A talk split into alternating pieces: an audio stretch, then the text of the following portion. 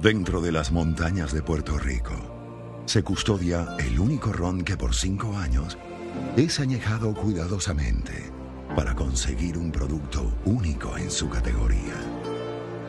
Solo el clima tropical de nuestras montañas logra acelerar el proceso de añejamiento y le provee esa suavidad que lo caracteriza. Cada gota del ron alto grande representa lo mejor de nuestra esencia como puertorriqueños.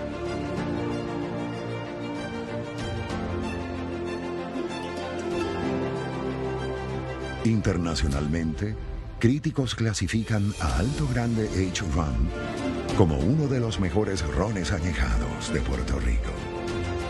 Ron Alto Grande. El único ron añejado por cinco años en las montañas de Puerto Rico. Distribuye Bodegar PR.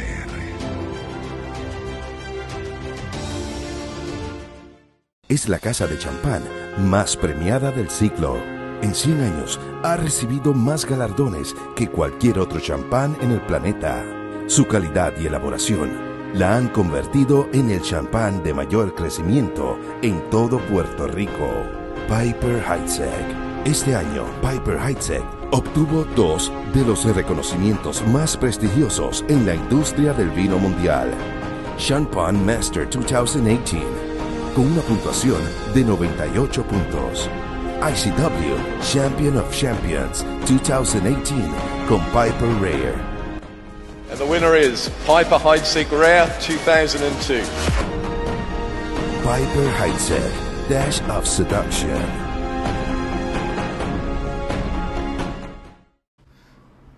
Ok, mi gente, hoy estoy bien contento. Tengo una persona bien especial que está con nosotros hoy en el segundo episodio de El negocio del entretenimiento, mi gran amigo Polo Montalvo. ¿Cómo estás, Polito? Saludos, Afet, saludos, todo bien, brother, todo bien, del barrio. Cabo Rojo en la casa, todo tranquilo. todo bien, todo bien, mucho trabajo, pero bien, o sea, adaptándonos a los nuevos tiempos. Eso es, ¿estás en Puerto Rico, Polo? Estamos aquí, estamos aquí, estamos en San Juan, que iba aquí hace un par de años, loco por ir a Cabo Rojo, que iba toda la semana hasta la pandemia que nos arropa, pero, pero estamos ready para volver rápido que, que se permita. Eso es así. Pues fíjate, Polo, este, te agradezco, número uno, que hayas tenido la, ¿verdad? Eh, hayas sacado de tu tiempo, que y me consta todo lo que estás en este momento pasando, viviendo con los lanzamientos de ayer del video, esta semana, perdóname, del video de René, lo del disco de Cani, Pedro, sabes que de verdad agradecido. Estamos un poquito, somos, vacilamos ahora, somos de Cabo Rojo, para estas personas que no saben lo que es Cabo Rojo, ¿no? Pero tú estás viajando el mundo, Cabo Rojo, el área oeste, eh, tenemos muchos amigos en común. ¿Cuándo fue la última vez que visitaste Cabo Rojo? Yo lo visité una semana antes de que empezara esta locura de la pandemia. La realidad es que trato de ir todas las semanas a ver a mi viejita y, nada, pero una semana antes de que empezara esto fui y de ahí acá, pues extrañando mucho irme allá a despejarme un rato, que es totalmente diferente, más relax, el día tiene más horas que el San Juan, ya tú sabes. Así Uno comprende. Así es, así es. Oye, Bolito, estudiaste allá en la High de Cabo Rojo, luego te vas a estudiar música, actually. Tú estudiaste música en la Intel de San Germán, right? Sí, estudié en la Intel de San Germán música, sí, bro. Michael, con le... con Ricardo agarré un par de clases ahí también, con Anthony, Piñeiro, bueno, todo, todo, todo el corillo, estaban todos ahí. El corillo. Y ven acá, ¿terminaste música o te, fuiste por, las razones que vamos a estar hablando o tú lograste terminar? No, no, yo, yo terminé, yo terminé y eh, justo cuando terminé fue que explotó toda esta locura, pero justo, justo cuando terminé. O sea, fue como el timing perfecto. Yo, yo me acuerdo cuando, bueno, para el que no sepa, ¿no? Polo eh, venía de la, del área de, de, sonido. Cuando éramos chamaquitos, ¿te acuerdas, Polito? Que tú estabas con, me acuerdo, con Robert Almodóvar, con Miguel de Heavenly en Cabo Rojo. Y ¿Ah, estaba empezando a hacer unos paris, unos eventos, y los que bregaban sonido, Polito era uno de... nosotros. Y de ahí... Hicimos unas justas, hicimos unas justas nosotros también, en audio. Y, la, la tarima que tú, la tarima que tú manejabas, también la corríamos con Will. No, duro, duro. Sí, sí, Muchos que... años que Polo, para el que no sepa, la gente ahora ve que es el manager, pero Polo viene de la producción, ¿ok? Polo viene de real con audio, con sonido. Y actually, eh, con ese grupo también, porque eh, para que ustedes vean cómo son las cosas, que empezamos todos en, el área suroeste de, Puerto Rico, que estamos a dos horas y media de San Juan. De ahí está Roberto Almodóvar, que es el otro que estaba con ese grupo, que este es el sonidista de, Romeo, de Cultura, de Residente. Con nosotros en Residente, claro. Exacto, y, y, por ahí está Luisito, que también es del área oeste también. Bueno, chorre caballos, como yo digo. En eso, Polo, me acuerdo cuando tú empiezas a trabajar con circo. De Production Manager fue que tú empezaste con, los muchachos de circo. Yo empecé de roadie con circo. Empecé de roadie con circo y con los de Judá, simultáneamente. Álgate con Jaime de León, Raúl. Con Jaime todo, Raúl, todo. Empecé con circo realmente y después de ahí pues salté a León, salté a Cultura, con la secta también un tiempo.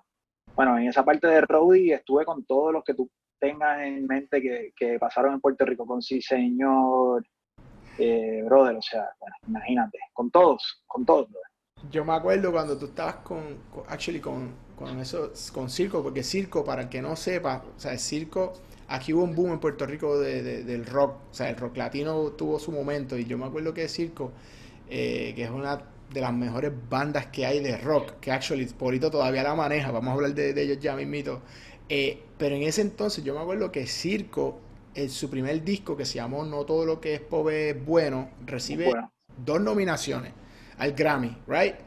Eh, me acuerdo que después editan y sacan ese disco en México bajo con, Luis Estrada, con Universal, que es nuestro amigo, mi hermano Luis Estrada, que actually ahora es el presidente de la región del Cono Sur de Universal, Luis.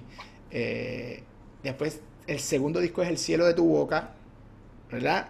Eso es así y se, eh, lo nominan cuatro veces al Latin Grammy. Tú estabas en todo ese proceso con los muchachos, eh, viviendo. No, yo no entré, yo, yo no entré en, el, en, esos primeros discos, yo no entré, fue un poco más, un poco más, ya ellos habían recibido las primeras nominaciones al Grammy, yo entré, en la, yo entré en la segunda vuelta.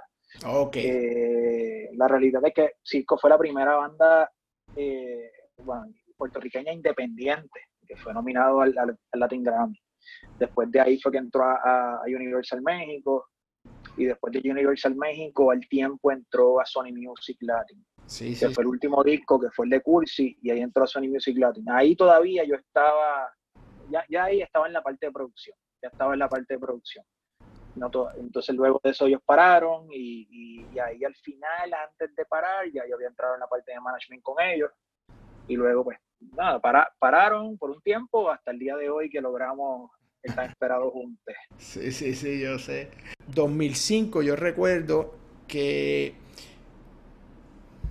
empezamos nosotros a escuchar el tema de, de, de, René, de Atrévete, ¿verdad? Se vale todo.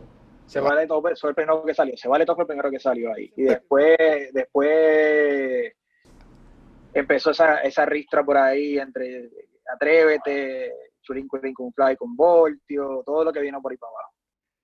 Exactamente. Oye, yo tengo una anécdota que, la cuento yo. René antes, y el que no sabe, eh, eh, René es un caballo editando. O sea, el tipo viene de ahí. Entonces, yo era estudiante de, Sagrado Corazón y un pana mío, yo, tenía, yo me acuerdo, estaba negociando un piloto para Guapa. Entonces estaba con Hilda Santini y Sunshine. Y yo me acuerdo que estamos haciendo un piloto con Ángel Manuel Soto, que está en Hollywood hoy día. Y yo le digo, mira, tengo esta idea. Y Ángel, pues papi, vamos a hacerla. Y me dice, yo conozco un chamaco que, viene, que, que llegó de Atlanta, Georgia. Es un caballo, Jafé. Y yo, mano, ¿quién es? Y me dice, papi, se llama René. Y estamos siendo estudiantes. Te estoy hablando de esto fue el 2004, tal vez o enero 2005, no, no recuerdo. Y, entonces me acuerdo que Hilda nos había dado un presupuesto de 400 dólares, ¿verdad? Mírate esto, moro. Sólido, sólido. Sólido. Entonces, te voy a dar 400 pesos, tráeme el piloto, a ver si metemos esto en alguna de las producciones de nosotros y qué sé yo. Y digo, Ángel, papi, lo que hay son 400 dólares de presupuesto. claro, el man llama a René, René edita, él no le dice cuánto hay de presupuesto. Y de momento me llama Ángel, mira que este hombre está cobrando de mayo, pero papo, yo no lo conozco, yo te di el presupuesto. Y el tipo, habla tú con ellos. Caballo, yo lo he visto una vez en mi vida, pero yo hablo con el hombre yo no tengo problema.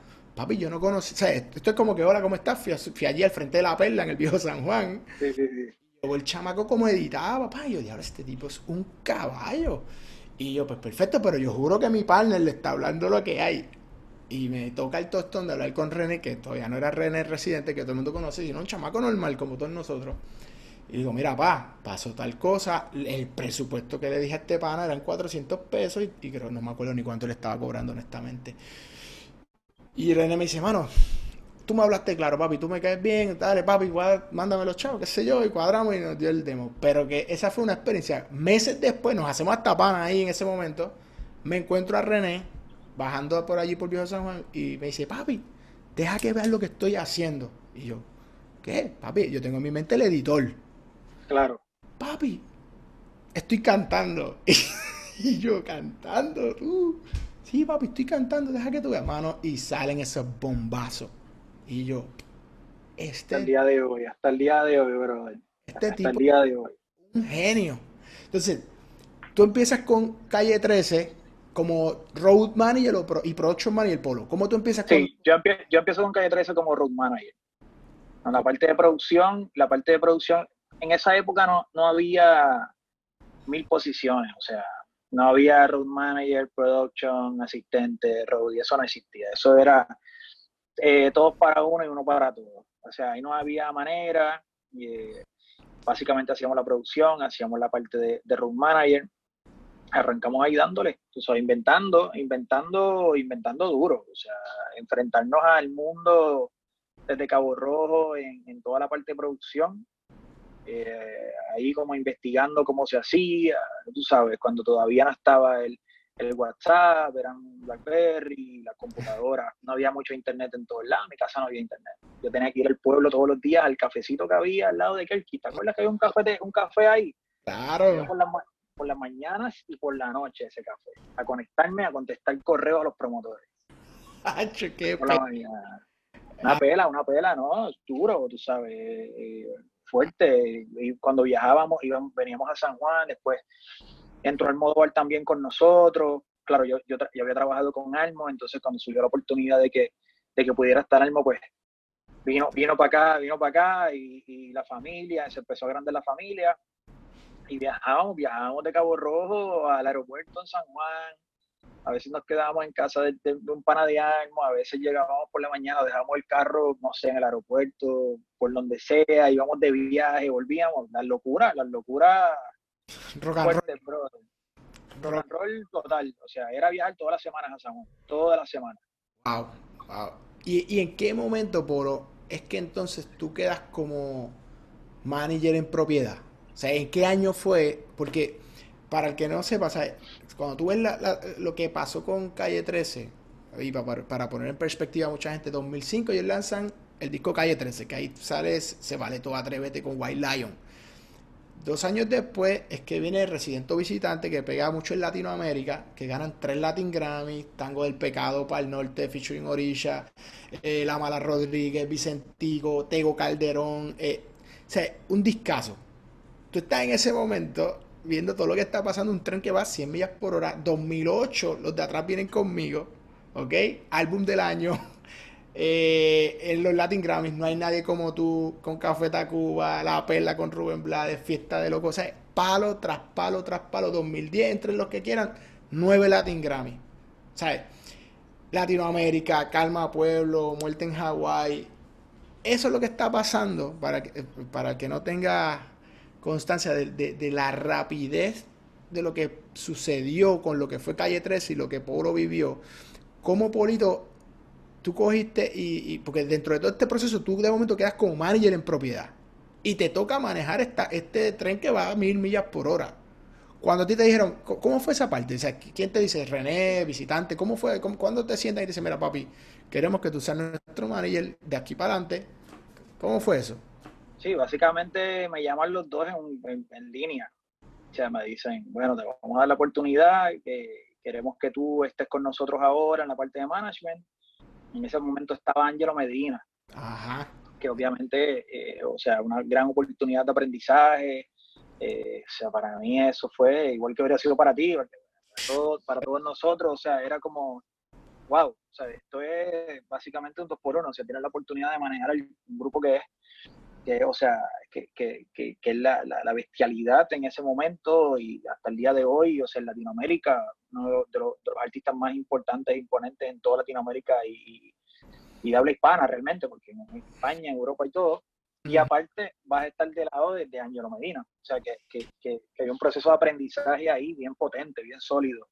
y, y, ya por esos tiempos pues estaba Angelo al final de Calle 13 un, par de años y cuando yo entré pues tuvimos un par de años al lado que, estuve con, con, o sea, de la mano de Angelo también y aprendizaje, yo también trabajaba eh, alrededor pues con toda la parte de producción, eh, tenía relación con, con, con, tú sabes, con, con, todos los equipos de trabajo que habían alrededor de nosotros. tuve, ahí un par de discos con ellos, después al final, ya para los últimos discos, pues yo, yo estaba solo. O sea, ya en ese momento yo estaba solo y ya hasta, hasta el final de Calle 13, pues estuvimos ahí. Luego de Calle 13 eh, arrancamos con Residente. Y hasta el día de hoy, pues estamos ahí con Residente y bueno, con todo lo que ha pasado con La Buena Fortuna, que es la empresa y, el crecimiento que hemos tenido. Esa era mi próxima pregunta, de que eh, estamos hablando de Calle 13, que te toca eso, o sea, multiviral, que fue en el 2014, todo esto, que se ganó el Grammy en el 2015, actually. Una pregunta, ¿cómo cuántas giras tú, ustedes hicieron en esa época, esa pregunta esa, pregunta, mira, hubo un año, el primer año que, estuvimos, que, que, que que yo estuve en la parte de management con los muchachos, hicimos 104 shows, si no me equivoco, en un año.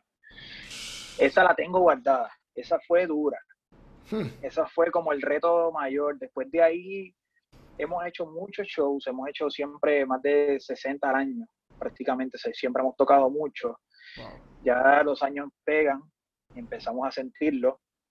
Eh, porque si venimos a ver, son bastantes años viajando, estamos hablando de 15 años, 15 plus. O sea, entre una cosa y otra, de, entre un artista y otro, ya son 20 años viajando. Y agarrando entre las producciones, management, lo otro, las reuniones, eh, todo lo que, lo que tenemos ahora, pues, pues pega. Eh, básicamente, y, nos pasó con, con y también nos pasó con Drexler, que, que, vino después. O sea, empezamos, el primer año que trabajamos con Jorge, hicimos 70 fechas. Wow. Eso te iba a preguntar. ¿Tú, tú le das forma a la buena fortuna? en pleno, ¿verdad? Cuando cogieron lo que fue Calle 13, le da forma a la, buena fortuna, ¿verdad? Tu, tu, casa de manejo y producción y consulting y todo esto. y entonces comienzas a firmar artistas, porque entonces se rompe Calle 13, te quedas tú directamente con Residente, con Ile también, ¿verdad? Porque Ile claro. familia. Eh, y ahí, ¿quién es el primer artista que tú firmas después de, obviamente, Residente, que era el que estabas en ese momento? ¿Cuál es el próximo artista? Jorge. Fue Jorge, fue Jorge. O sea, siempre, siempre existió lo que existía la esencia de circo, aunque no estaba como circo, este, pero sí trabajábamos con Fufé, con sus proyectos independientes, trabajamos con los muchachos, siempre mantenemos la comunicación. Eh, estuvimos con Ileanita y estuvimos con René desde el principio. Y luego el primero que vino fue Jorge. Jorge me hizo el acercamiento, ya los conocíamos un poco, entre unas visitas que habíamos hecho a España, que habíamos compartido. Es chistoso porque Jorge yo llevaba años tratando de traerlo a Puerto Rico. Yo, yo nunca producía eventos y tú sabes que estábamos en la parte de management, no producía y siempre quería hacer un evento y era con Jorge. Y yo siempre trataba de traer a Jorge y nunca podía. Siempre había alguien que lo traía antes que yo. Eh, y, hubo, hubo una oportunidad de traerlo, que fue el indie rock que hicimos bastante retante, que de momento estaba Puya con los Cafres, pero estaba Jorge. O sea, era, era, era esta mezcla de, de, de, ¿verdad? de, de artista indie rock un poco diferente, más, más alternativo, por decirlo así, no por una línea. Y nada, logramos traer a Jorge, afianzamos la relación y Jorge de ahí me dijo, mira, eh, me encantaría que trabajaras conmigo, vamos a trabajar, eh, la, existe la oportunidad, yo, ya, vamos. Eso fue un sábado, el martes o miércoles yo estaba en Madrid con Jorge ya.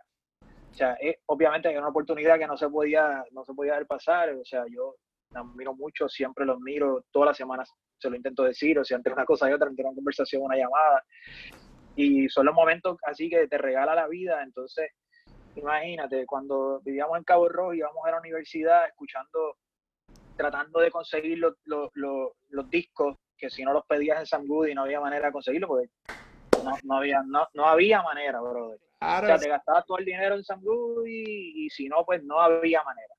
Este, entonces lo pedías y tres semanas, un mes, tenías que bregar con eso. O sea, no, no, no te da, por lo menos no existía el WhatsApp ni el Instagram, no te daba ansiedad. Tú sabías que tenías que esperar. y entonces, nada, brother, cuando, cuando estaba, cuando ya pues, llegaron esos discos, pues uno se los, disfrutaba, siempre vivía escuchando a Drex, a Fito, este, lo que nos gustaba. Entonces, de momento empezar a tocar alrededor de todos ellos, como la parte del trabajo. Eh, gracias realmente a, empezar con Calle 13 y poder tocar el mundo, empezar con circo. Con circo, de hecho, mi primer viaje fuera de Puerto Rico fue con circo. Fue a un, fue a un, fue a un Quilmes Rock. Me acuerdo todavía que, que, tocaba Fito, tocaba Cerati. Imagínate, nosotros los veíamos ahí en Boquerón en, los eventos y, era como grande y de momento tú estás ahí en backstage y empezar, pues uno empezó a internalizar eso, que fue muy interesante ese proceso. Después Calle 13, después Jorge, que te abre otra puerta, vive, vive en, España, en España, en Madrid. Eh, o sea, todos sabemos la carrera de Jorge, lo que lo miramos, lo queremos. Este, bueno, después de ahí. Te hago una pregunta. Manejar, o sea, vienes de manejar a, Residente, o sea, Calle 13, Residente, y de momento Jorge, el estilo de música es otra cosa, es otro flow. ¿Cómo tú, cuando te toca hacer planes de lanzamiento, en ¿cuánto llevas con Jorge? Una pregunta, ¿cuántos años?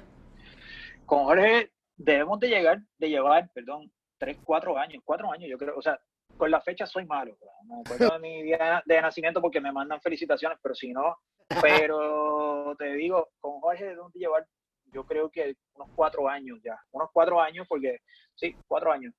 Y, y, y, ese switch mental, ¿no? De, tener un estilo de lo que estás trabajando en tu day to day. De momento, obviamente eres un apasionado de la música, conoces su música, que eso es obviamente lo principal, ¿no? Eres músico, conoces, pero hacer planes de marketing, hacer planes de lanzamiento de una, de una cosa que es totalmente distinta a lo que estás haciendo todos los días. Ese, ese, ese switch, ¿cómo, ¿cómo lo manejaste en ese momento como manejador? Estoy hablando ahí estratégico. Sí, sí, sí, puntualmente. No, ahí, con Jorge fue interesante y fue un reto eh, de hecho, Jorge venía a hacer giras, pero venía, por ejemplo, en Puerto Rico de tocar en el Coliseo. Eran cosas que había que cambiar, o sea, que queríamos cambiar. fue, fue fácil y llevadero porque nos entendimos súper bien con Jorge y con el equipo del de España, que es que, que, es mi hermano, se ha hecho mi hermano a través de los años, que lleva toda la vida con Jorge en España. Entonces, fue bastante llevadero porque había muchas ideas sobre la mesa que no se habían puesto en práctica por alguna otra razón y se abrió la puerta de ponerlas en práctica. Arriesgarnos en unas cosas y en otras realmente pues sentarse a evaluarlas y pulirlas. Es decir, oye, ok, el último show de Jorge fue, vamos a hablar de Puerto Rico, en el Coliseo. Realmente no es un lugar que tú vas a ver a Jorge. No lo vas a poder disfrutar. O sea, es muy diferente de tocar en un teatro, que tocar en el Coliseo, que tocar al aire libre, libre. Y, y entonces claro, ahí también estábamos en el proceso del disco.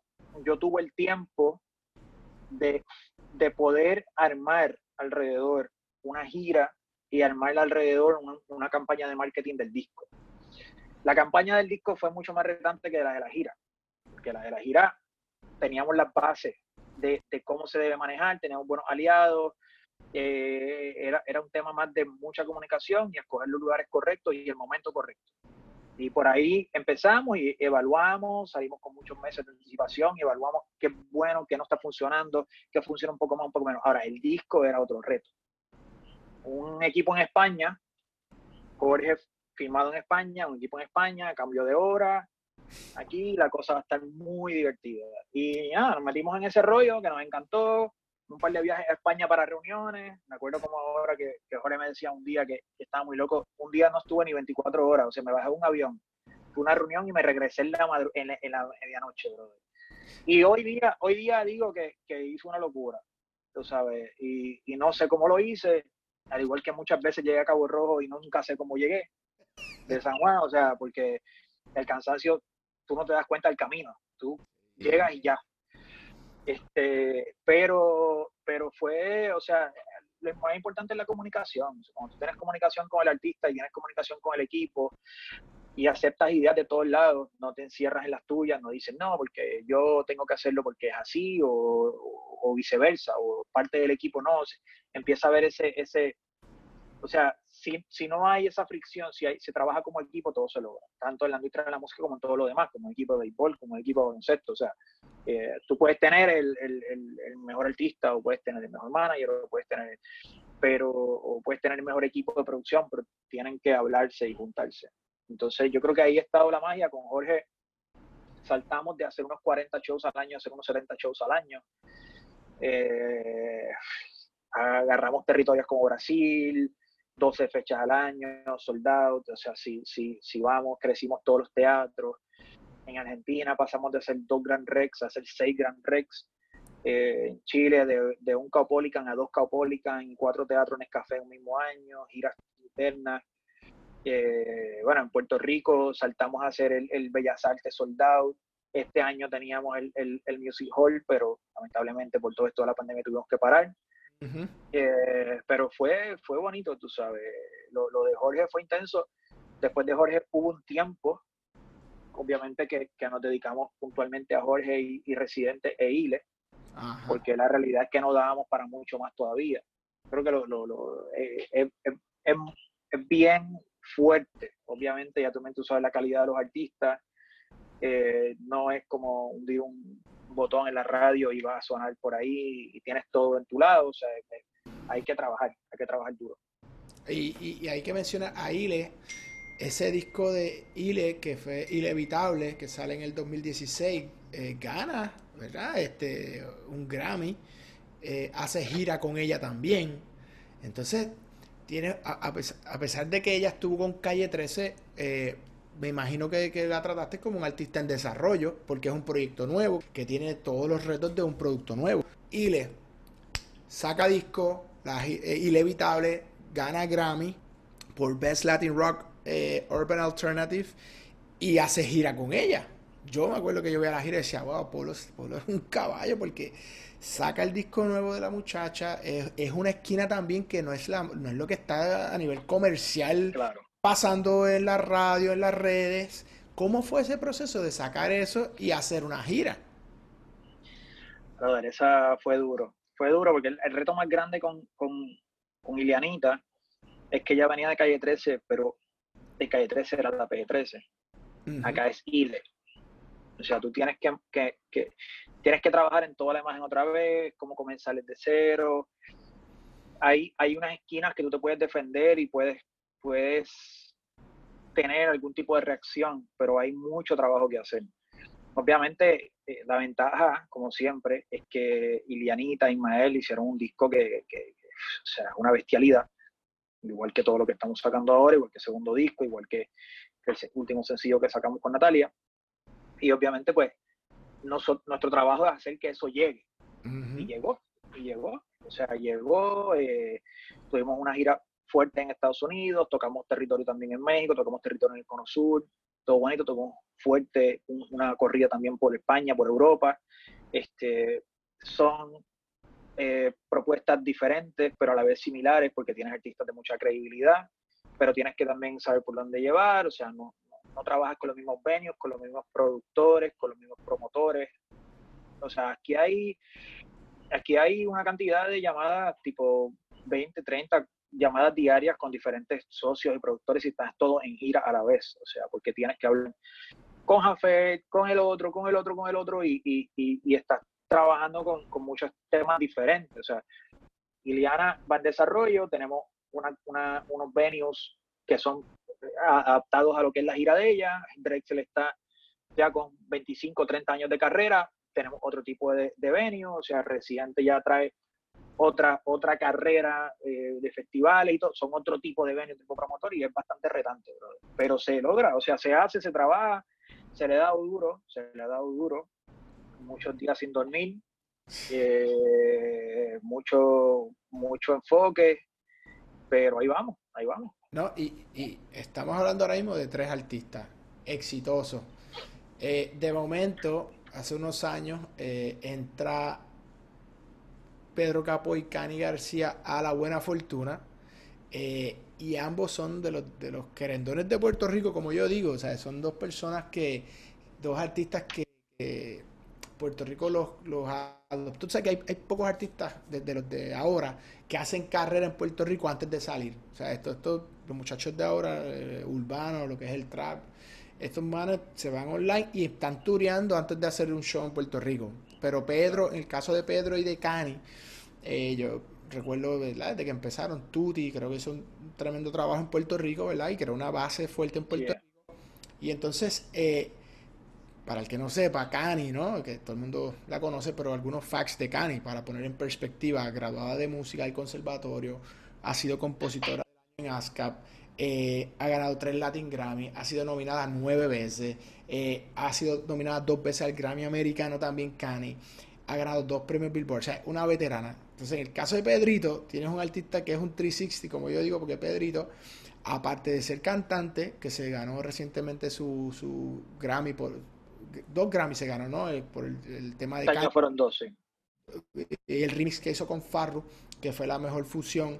Eh, ese tema tiene 1.9 billones de views. O sea, no hay muchos artistas que ya los billones. Que estén ahí, claro. En ese, en, ese, en ese grupo selecto. Pero Pedrito también es un actor de. Ha, hecho películas eh, de cine. Él en el cine hizo Shut Up and Do It, hizo Paraíso Travel, que sale John Leguizamo. En Broadway, eh, por lo menos dos de las obras que más, que más importantes de Sweet Spot, The Life and Death, uh, Music of Celia Cruz la hizo Pedro. Y hace como dos años él hizo Guerra de Ídolos.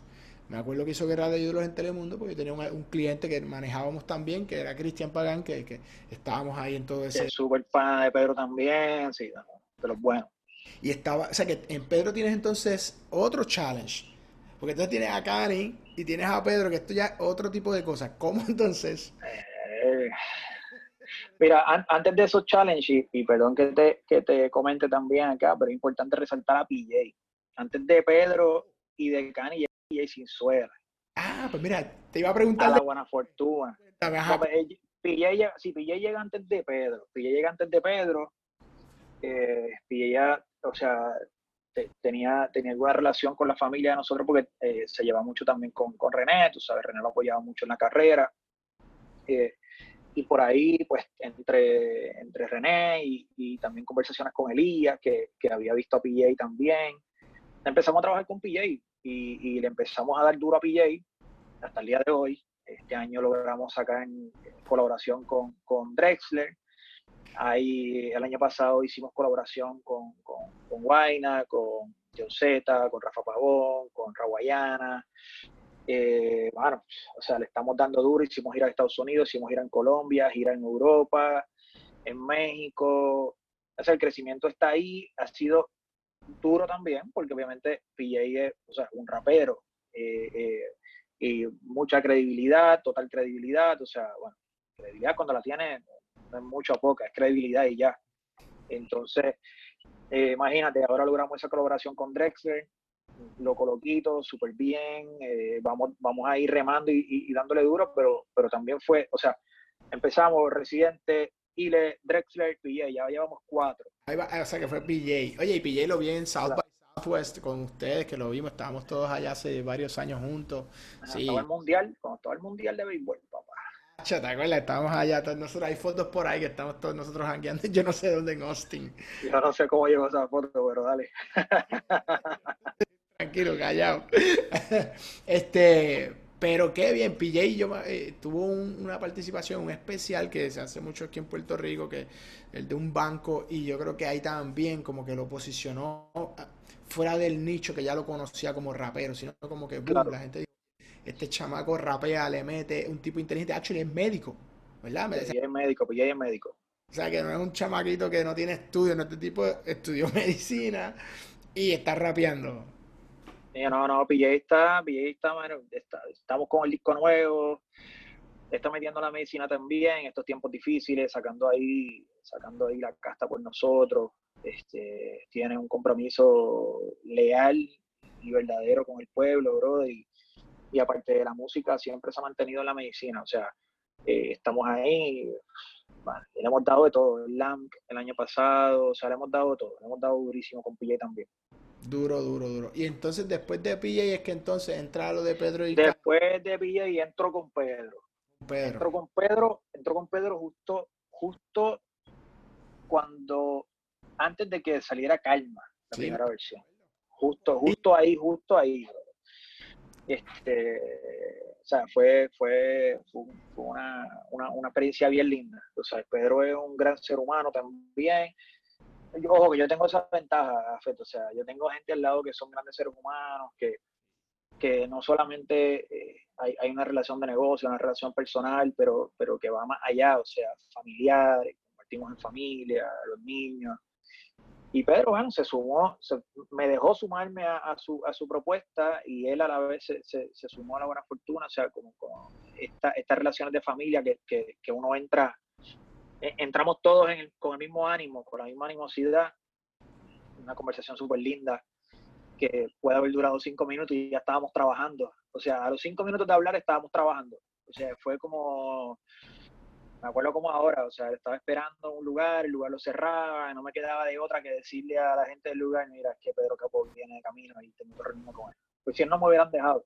Y sí, si no hubiera hecho eso, jamás estaría aquí hablando contigo de este tema, porque no sé si nos hubiéramos podido juntar.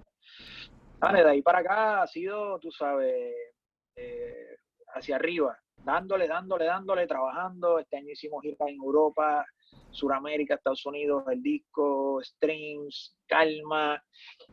Brother, le hemos dado, le hemos dado de todo, o sea, campañas con marcas, eh, Latin Grammy, eh, ¿qué te puedo decir, mano? Eh, un espectáculo en el Choliseo que, que, que, que no habíamos tenido. Eh, ya Tutil había, había hecho una base muy sólida en Puerto Rico, lo que tú mencionaste. Sí. Eh, fueron, fueron 10 años que Pedro estuvo aquí, este, nos faltaba ese, ese, ese puntillazo fuera de Puerto Rico. Uh -huh. eh, y la realidad es que estuvimos un año sin parar viajando. Bro. Y se notaba en la mirada, se notaba todo. El año pasado paramos en diciembre, recuerdo que paramos la segunda semana de diciembre y, y bloqueamos enero obviamente yo venía de, de, viajar con Pedro, de montarme en el avión de Cani, montarme en el avión de, de René, de Drexler, del otro, de Ile, de Pille, o sea, me divido, pero especialmente Pedro estuvo todo el año muy fuerte, porque obviamente con calma, sí. prensa, toda Europa, o sea, fue, fue heavy, fue heavy. Y luego de, de Pedro, eh, pues llevábamos el, el tiempo también hablando con Cani, y ya el año pasado eh, para el, para el tiempo de, lo, de, lo, de los premios Billboard uh -huh. en Las Vegas. Ahí me encuentro con Cani, Cani y hablamos. Eh, yo la, la, realidad es que la, no, no, no, nos conocíamos mucho, nos conocíamos un poquito. Me había saludado y todo bien, pero, pero hablamos y, y nada, se dio también. Y, y para mí un súper orgullo, una alegría, este, ¿sabes? Estar, poder estar con ellos, poder compartir con Tuti eh, todos esos momentos especiales de, de, de los Grammys, de, de Billboard, de, Juventud, de todos los premios y, y, todos los momentos lindos que hay, los conciertos. Eh, estuvimos con Kanye en el segundo concierto que tuvo en Puerto Rico, sí. después Sold Out también, el primero del año pasado. Pues, la vi como fan y, y, y creo que eh, ese año vi, bueno, ese año no, los últimos cinco años he visto dos conciertos, el de Metallica y el de Kanye. O sea, son los únicos dos que me he podido sentar a ver justo había visto el de Cani y, bueno, fue como una señal, porque imagínate, fue el único show que pude ver y a los, a, los varios meses estoy trabajando con ella. Uh -huh. Entonces, pues sí, la cosa está intensa ahora. Eh, son varios, ya no uno, ya no son dos, ya son tres. Obviamente, pues la, la, la compañía también ha crecido, tampoco soy yo solo. Hay un -huh. equipo detrás de mí, un equipo, equipo que va por ahí con artillería pesada, eh, dándole el pecho a la vida y, y, y entendiendo a los, a, los, a los, artistas, o sea, entendiendo la, la carrera, por, por, dónde, comunicación. Y básicamente, pues, es, cada día es un día de aprendizaje. O sea, cada día tú tienes que sentarte a, a ver cómo, cómo vas a, a, reestructurar lo que ya reestructuraste. Porque si no, no, no sigues avanzando. Y más hoy día con todo esto que está pasando. Y, y, y te pregunto, porque cada artista, como tú bien mencionas, tiene sus distintas distintos retos, distintos objetivos, eh, tanto personales como a nivel discográfico. Eh, cuando te toca trabajar, ¿verdad? y para el que nos está escuchando que aspira a ser manager, eh, ¿cómo tú manejas, por ejemplo, cogiste vamos a poner en el caso de Pedro, te sientas con, con el artista, entiendes su visión, eh, hacen unos planes específicos con él. Si, digamos, lo que le hace falta es gira, pues vamos, ¿cómo, cómo le solidificamos su carrera? Si lo que le hace falta es fuerza en el, en el, área digital o de video. Entonces, así es que tú vas estructurando eh, el plan y, la, y, ¿verdad? los próximos pasos con tus clientes, Polo. Mira, básicamente, como, como lo están mencionando, por ahí va la línea. O sea, aquí, por ejemplo, hay artistas que, que ha pasado y tienen una carrera sólida en Puerto Rico, entonces te da espacio a que no tengas que enfocarte en ese territorio por un tiempo. Luego, eh, quizás tienes un artista que tiene un tema que va más fuerte en un territorio, pues entonces sabes que en ese territorio tienes la opción de atacar un poco va a ser más rápido el crecimiento que en otro territorio que, no, que realmente no tenía esa fortaleza. Con cada uno hay que hacer un plan, con cada uno hay que tener sus equipos, hay que, cada uno, con cada uno tenemos un personal en la oficina que, que, trabajamos de la mano, más la discográfica, más los equipos de, de, de las discográficas, más los equipos de los territorios, que son o aliados nuestros que hemos cultivado a través de los años. Tenemos aliados en España, tenemos aliados en Sudamérica, tenemos aliados en Estados Unidos. Esos aliados ya saben la línea que llevamos con los artistas. Entonces, claro, cuando entramos con un artista, eh, por decirte, no sé, cualquiera que, que, que tiene, puede tener una carrera más sólida en Estados Unidos, en Estados Unidos, pues obviamente tenemos que tratar de mantener esa, esa carrera y crecerla, pero de ahí pasamos a qué territorio vamos a atacar.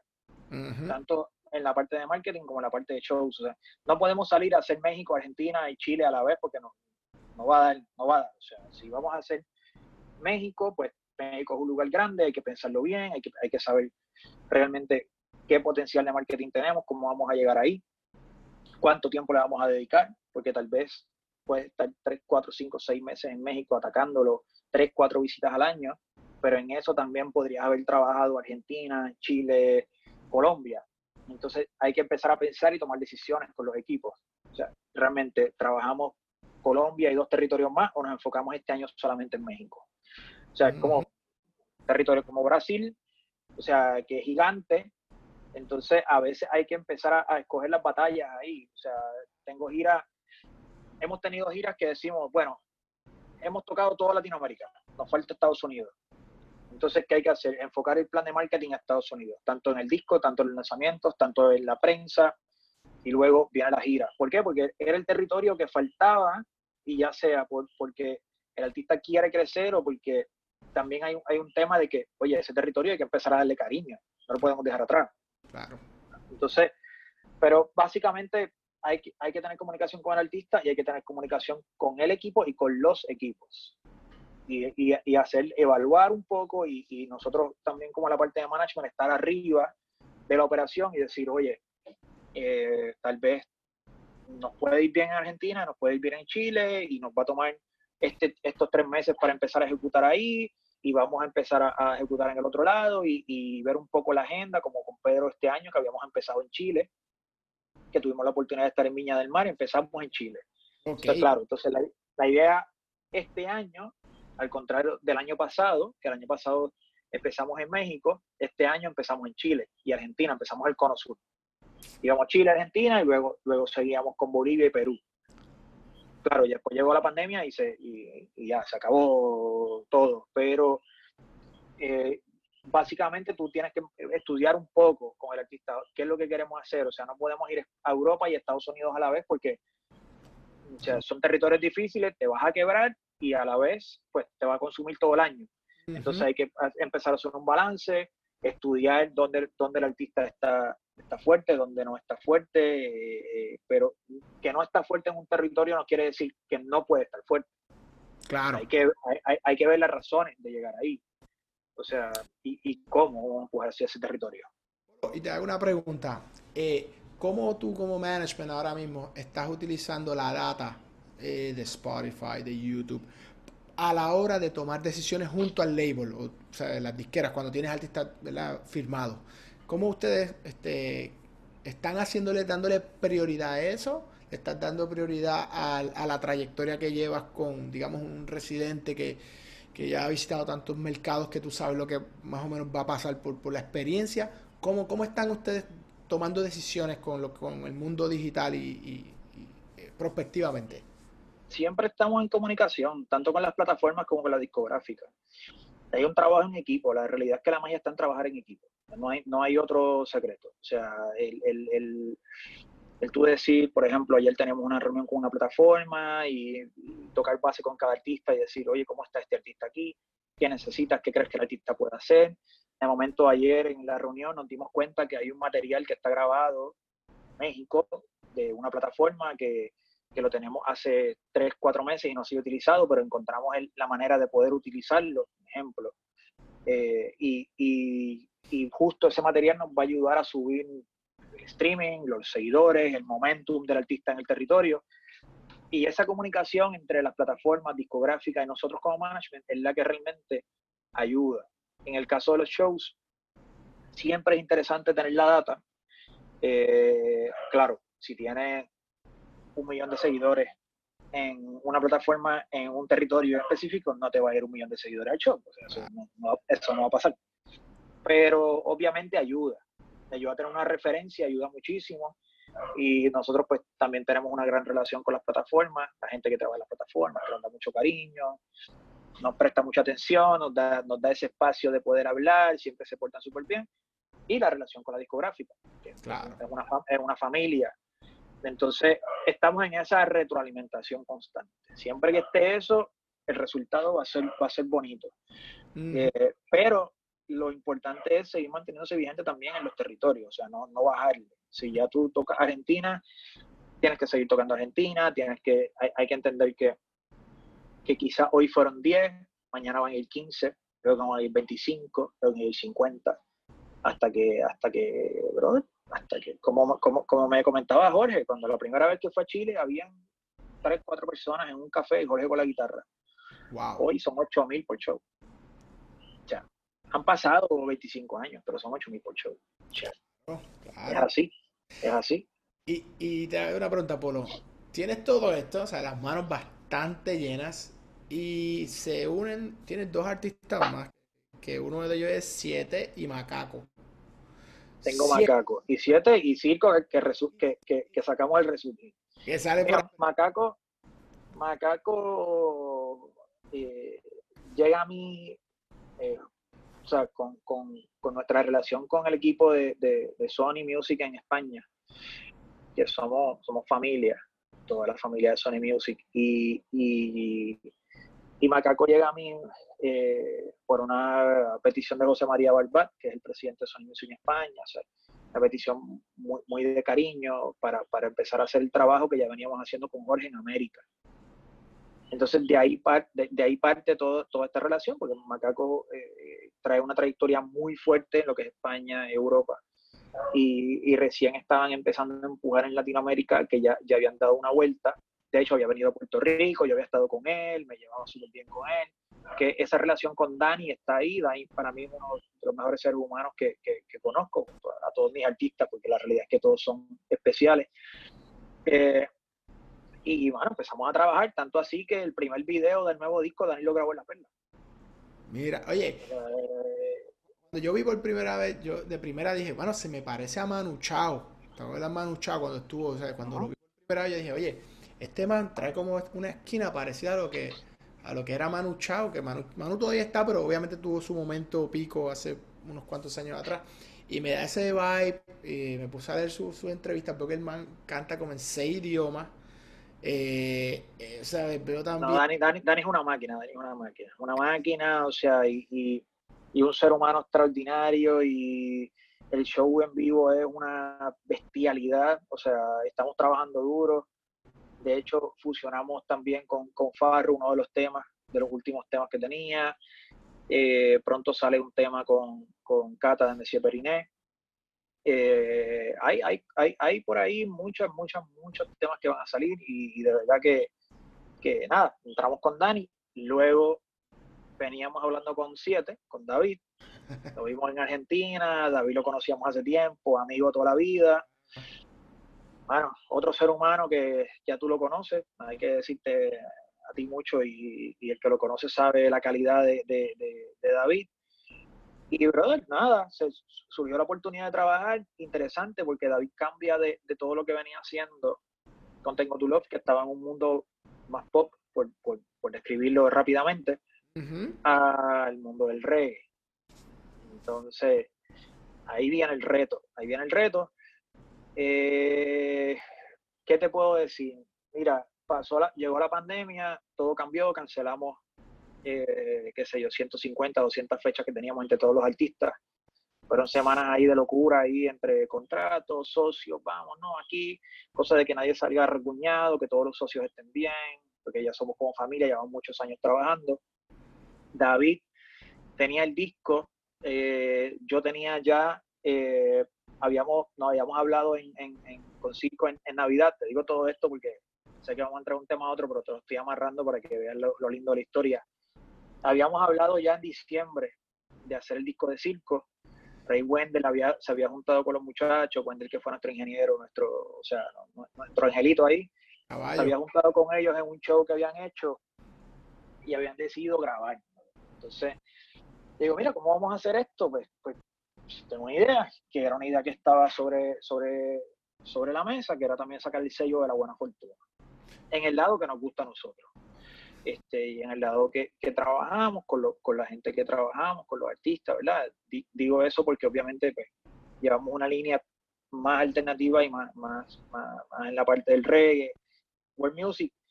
Circo graba en diciembre, empezamos a trabajar con el sello, eh, brother, y de momento hablando con David, el viernes antes de, la semana del Día de la Madre Tierra, él me dice, quiero sacar el disco el día 22 de abril. Y yo, ¿qué? Vamos, no, no, ¿cómo va a ser? empezamos a correr, ya tú sabes, viernes, sábado, domingo, lunes, martes.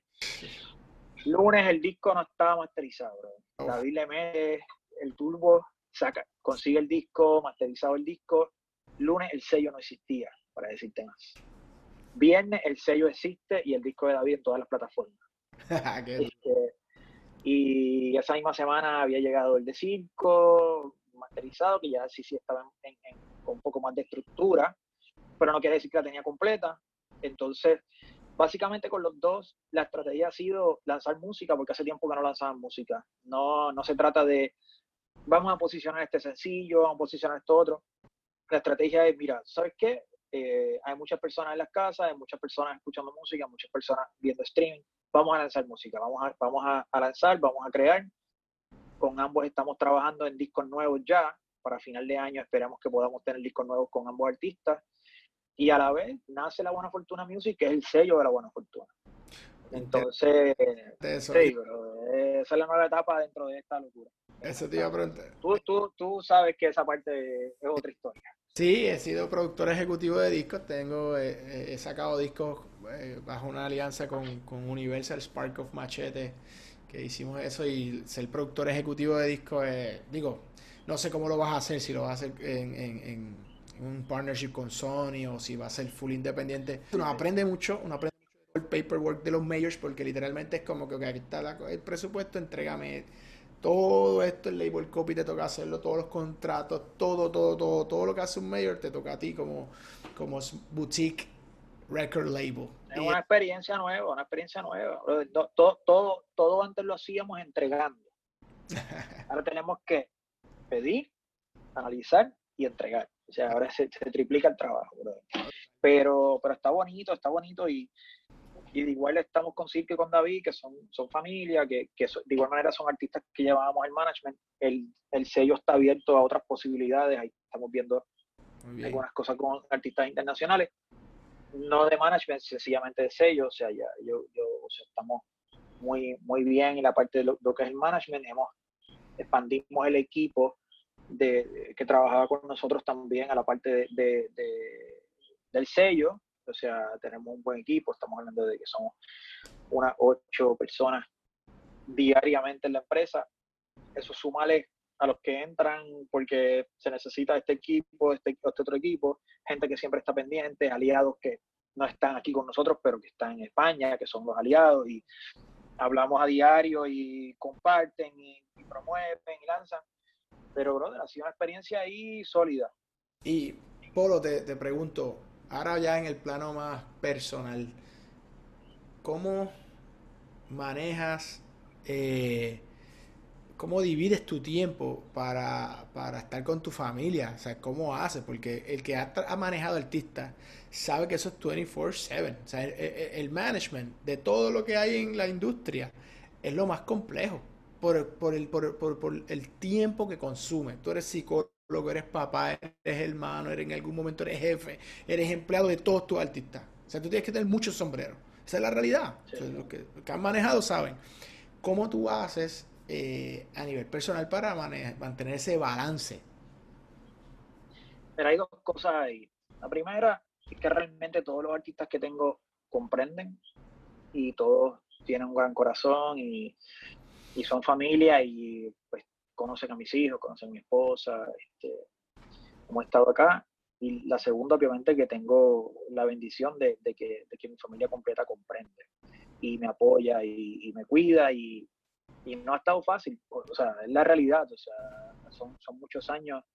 Antes de yo tener mi esposa y mis hijos, obviamente fueron muchos años sin ver a mis viejos, mi vieja, mi hermano, a mis amigos. O sea, hoy día podemos hablar de Corillo de Cabo Rojo y yo posiblemente no me voy a acordar de la mitad y tú me vas a decir, este, este.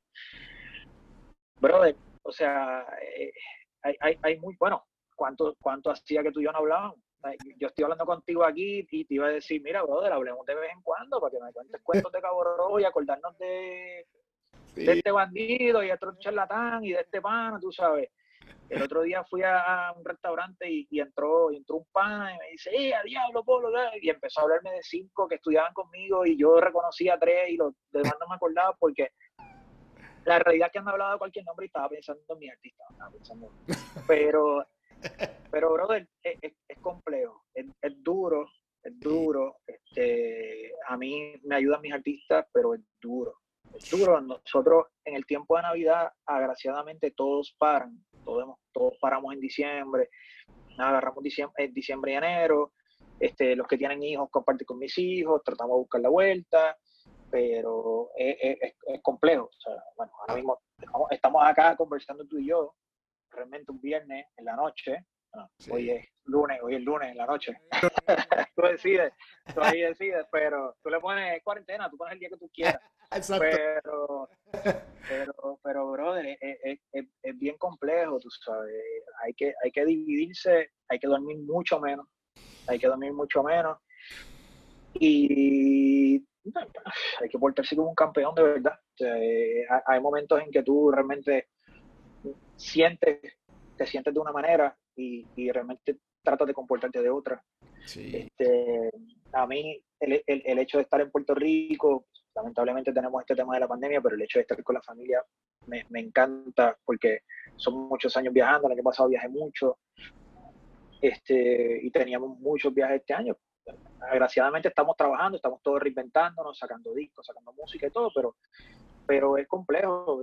nada, te lo resumo nuevamente, la bendición de tener una familia que, que, amo y que, y que, me ama y que me, entiende eh, y que me apoya, obviamente. Este, y, y, también la bendición de tener artistas que lo entienden también. O sea, que si tengo un tema personal, obviamente, eh, todos, todos son, son gente de gran corazón. O sea, son unos seres humanos. La verdad es que yo no, no me puedo quejar y nunca me voy a quejar de eso, al contrario, me, me, hace sentir tan feliz de, tener artistas que realmente son seres humanos con un corazón enorme. O sea, qué bien. Que vamos. Hago una pregunta, Polo. Mirando ahora en retrospectiva, esos 15, 20 años que llevas de carrera, desde production, roadie, este, manager, en propiedad.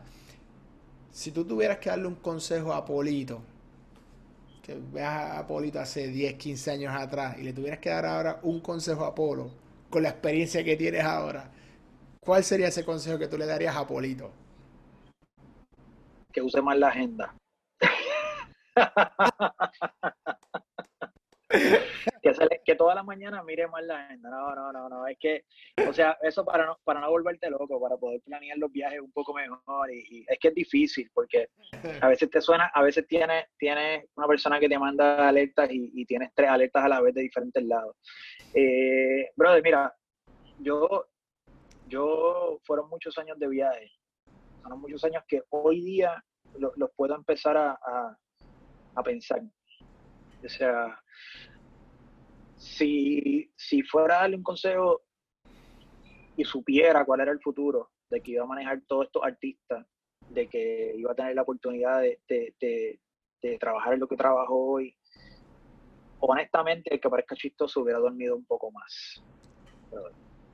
Porque la realidad es que muchas veces tú sales de los shows, te quedas despierto y no sabes cómo te, eso te va a empezar a pesar a través de los años eh, tenemos, tenemos una linda relación en todos los territorios. Parece un chiste, ¿verdad? Ese consejo que le podía dar el pueblo a Polito. pero, válido. Pero, pero, brother, eh, hoy, hoy, hoy, hoy pesa. O sea, hoy pesa. Bueno, ya yo salgo de un show y soy el primero que se va a, dormir. Este, pesa, eh, pero el tiempo, el tiempo también pues, pesa.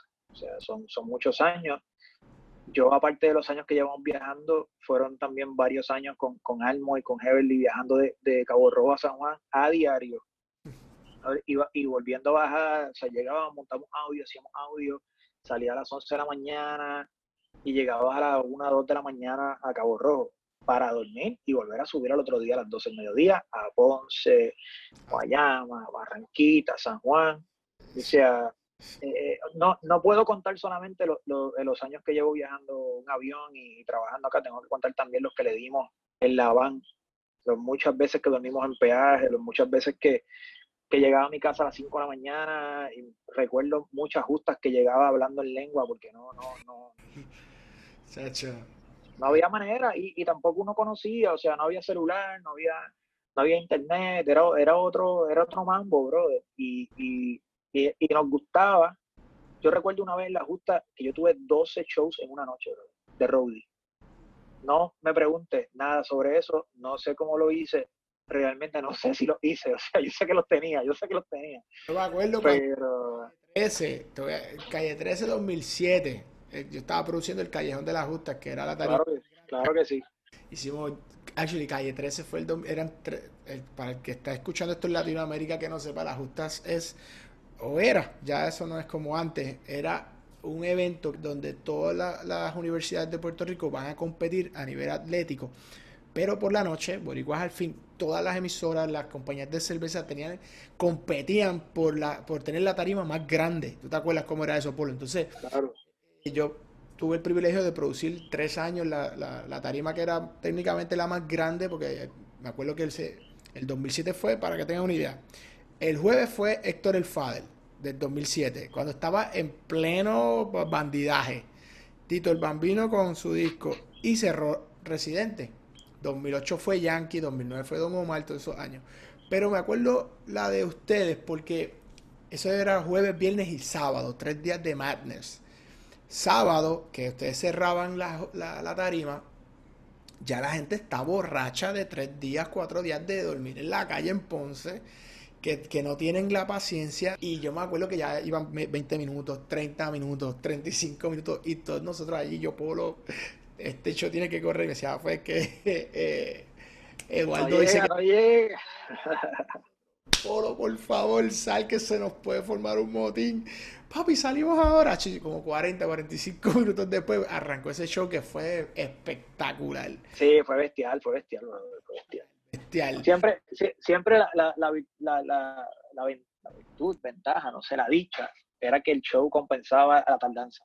Es que era complejo, eh, era complejo. En Puerto Rico no había un grupo tan grande en puesta en escena y era bien complejo. Era complejo, o sea, salir de un grupo y pensar que en 15 minutos íbamos a estar con el otro, pero después cuando salía se olvidaban las penas.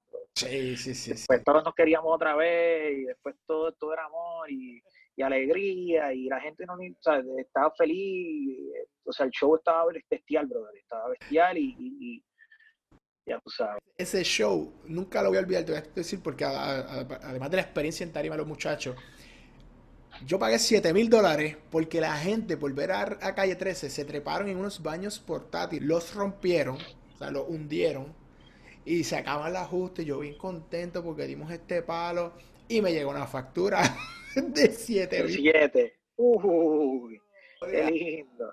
Oh, esta no la vio venir. Fue todo porque Calle 13 estaba en ese pleno. Se trepó, se trepó ahí, se trepó ahí. La gente se empezó a trepar y por los camiones, la locura. Y, y había unos baños en un área y la gente empezó a treparse encima de los baños, por los portales.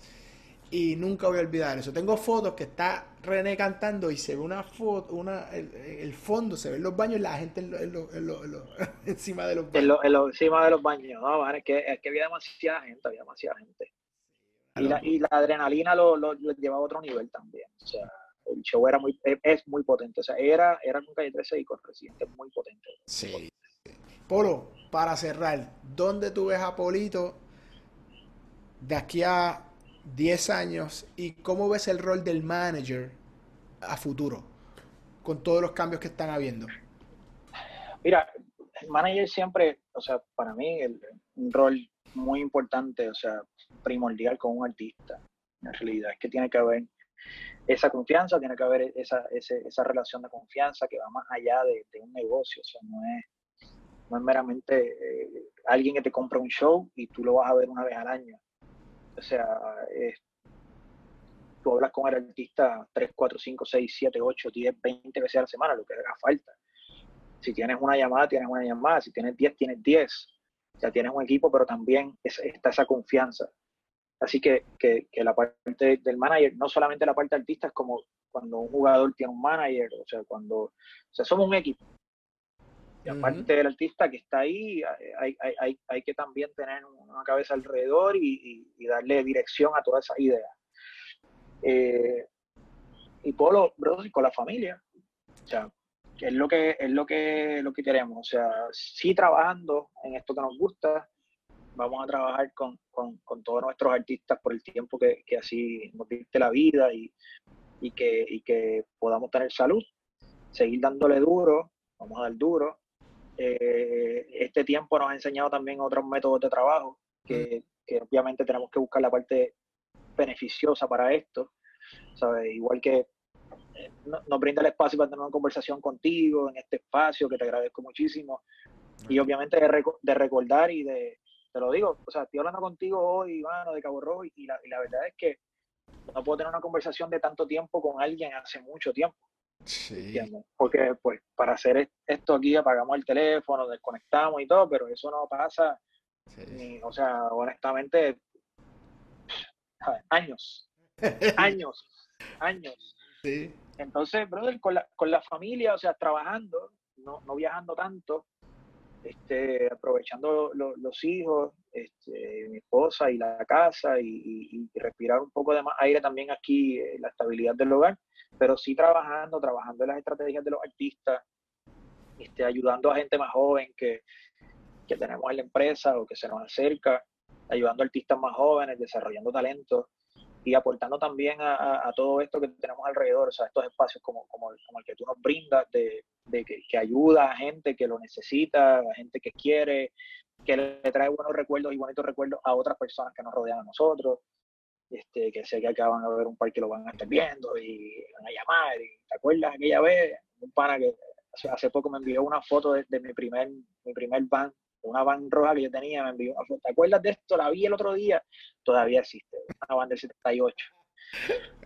Este, pero, eh, bueno, ahí dándole y, contigo haciendo este tipo de, de, de, acción. Sabes que aquí vamos a estar siempre que, que necesite y de verdad que gracias por confiar en mí, gracias por, por permitirme estar contigo aquí. Sí, bro. Eh, o sea, estamos aquí, estamos lo que necesite, hermano te agradezco, Polito, este ratito que sé que, que sé, es el, el, lo que tuviste que hacer para poder estar aquí esta hora. Que Vamos, eh, llegamos, llegamos, llegamos. Después nos vemos en Cabo Rojo, tomamos un cafecito tranquilo. Sí, porque estamos cerca, yo estuve en Santurce hace muchos años, o que estamos por tú estás aquí, tú estás aquí, tú estás también acá. Tiene que ser allá, tiene que ser allá. ¿Sabes qué tenemos que hacer? Y lo, y lo estaba pensando y esto sí, tenemos que hacerlo, pero ahora no después, para no politizarlo, ¿verdad? Porque hay año elección y todo esto, pero después tenemos que hacer algo de, de, de tú sabes, de Cabo Rojeño de, de nosotros, ¿sabes? Porque, brother, eh, tenemos a Ricardito con Cani, o sea, este, nosotros, eh, brother, hay, hay, hay mucho, el brother tuyo, tú sabes, mucha gente que, que está en San Juan, tú sabes, que le está metiendo y que, y que está trabajando y son de Cabo Rojo y, y, y que obviamente pues no mucha gente lo sabe, pero para nosotros no es solo una oportunidad, es, una vida llena de riesgos, llena de riesgos de todos lados, porque la oportunidad se ve lejana, cuando tú empiezas a crecer en el barrio, en Cabo Rojo, y estás ahí en la garita, y estás en el pueblo, y es otra dimensión, es otra dimensión. Se ve lejana y, y, luego tú sabes, más que se ve lejana también, tienes que pensar que te vas a alejar totalmente de tu familia. No es que te alejas de tu familia para viajar, es que te alejas del saque, o sea, del, primer round te alejas. No tienes de otra. no, tienes de otra, entonces, nada, un, día está, un día va a estar bonito juntarnos todos y decir, bueno, la cepa de Cabo Rojeño, tú sabes, que aquí nos vemos a veces en Las Vegas o en Miami o en Nueva York, que, nos vemos todos juntos y como... Nos vemos todos juntos y, no y no podemos, pero un día de esto hay que hacer un Cabo Rojo así, tú sabes, y también, y también por, por apoyar y ayudar a mucha gente también de, de, de todo el área, tú sabes, de Cabo Rojo, de la suroeste, que, que siga ahí, que siga ahí, porque hoy día con, con el tema de las redes sociales, pues la cosa huele más, este, quizás hay más ilusión y, menos esfuerzo en el territorio, digo eso, ¿verdad? Porque a veces tú ves, tú dices, bueno, eso está nítido, pero, pero en el tiempo de nosotros, pues, era más heavy el, riesgo, ¿entiendes? Era como, mami, me voy, voy para allá, no que estar en pose en la justa, ah, ver a toda esa gente, no, que si esto. Esos son retos mayores, brother. O sea, producir las justas en ese tiempo es reto mayor. Eh, sé, yo sé la que, yo sé la que, sé la que. Pero aquí estamos, aquí estamos con un par de canitas más y, y dándole. De corazón. Gracias a ti, Jafo, gracias a ti, brother. Estamos aquí siempre a la orden.